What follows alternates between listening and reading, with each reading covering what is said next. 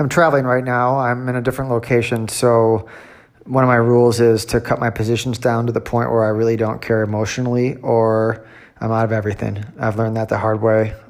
I don't think everyone has to always do it that way. You can have stops or whatever you want, but it you have a shitty trip and it ruins your time if all of a sudden you you're worrying about your position. So it's not worth it. So that's that's one thing I've actually started obeying after some pain. The other thing I want to talk about is position sizing.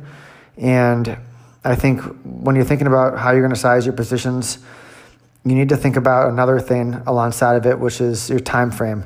And they kind of both go hand in hand. So if I'm shorter term trading and I'm really watching it closely, maybe I'm trading bigger if I have a lot of conviction, I'm also trading it bigger. I can list many reasons, triangulate multiple reasons, fundamentally, technically, why I like a trade. But I think for the purposes of what I'm trying to get out here, the biggest thing is when you're stuck between a short term trade and a long term trade, that's when problems happen. So it's like an old joke. You know, it's like, oh, I got a trade that it's a shitty trade. Now it's an investment, and you can't let that happen. So going into the trade, you have to decide is this a bigger picture trade? If it is, you're sizing it smaller, a medium size maybe at the least, and you're letting it breathe and you have a plan. If it's a shorter term trade based on something that you really like, then you have your stop. Maybe you're trading bigger, you're watching it closer, that's fine. But you can't all of a sudden be switching back and forth.